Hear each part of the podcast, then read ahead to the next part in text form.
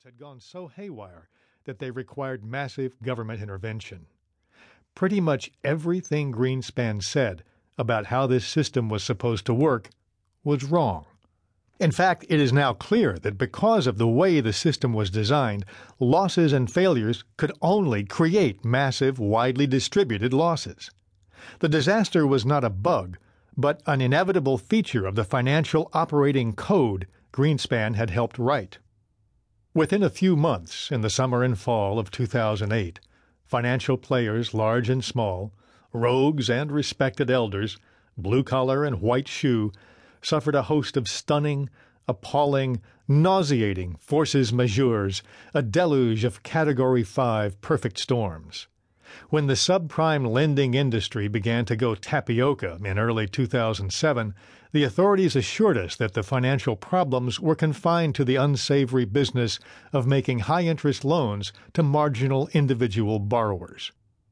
But a year later, as the presidential election careened toward its frenzied finish, the lethal virus had infected the nation's entire financial system. The government nationalized the two largest lending institutions, Fannie Mae, the Federal National Mortgage Association, and Freddie Mac, the Federal Home Loan Mortgage Corporation, and effectively took control of the nation's largest insurance company, AIG, American International Group, by extending more than $100 billion in loans to the stricken company. The nation's fourth largest investment bank, Lehman Brothers, filed for Chapter 11, triggering a gut wrenching chain of events that forced the federal government to step in and guarantee money market mutual funds, heretofore the safest place to stow cash this side of a mattress. Giant commercial banks, including Washington Mutual and Wachovia, effectively failed with the Federal Deposit Insurance Corporation, the FDIC, brokering their sales at nominal prices to larger banks.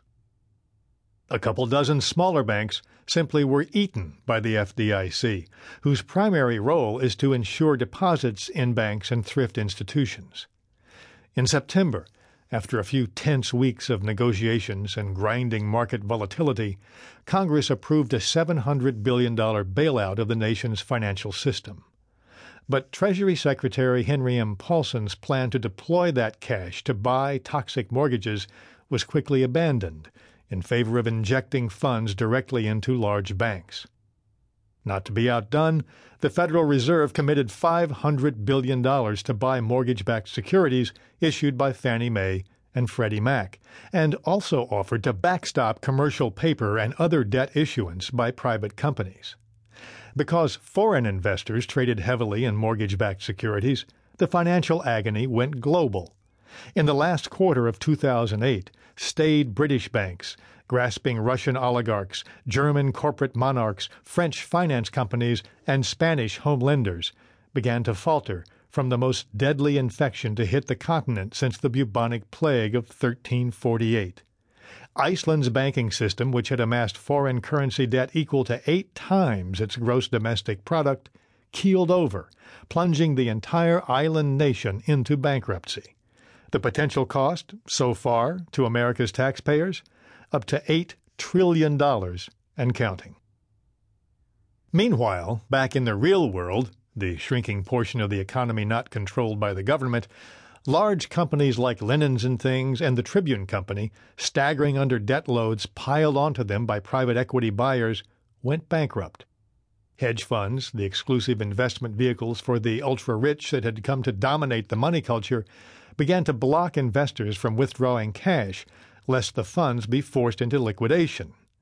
A decade of rising inequality is being capped off by an oddly egalitarian moment wherein the private equity firm that owns Chrysler and the automaker's workers are suffering proportional losses. The cherry on top of this miserable Sunday, in December, former NASDAQ chairman Bernard Madoff, whose investment firm had quietly racked up steady, too steady it turns out, returns for well heeled clients for decades, revealed that his $15 billion empire was nothing more than a Ponzi scheme. From Trump on down, it seems, everybody who thought big this century has gotten his ass kicked.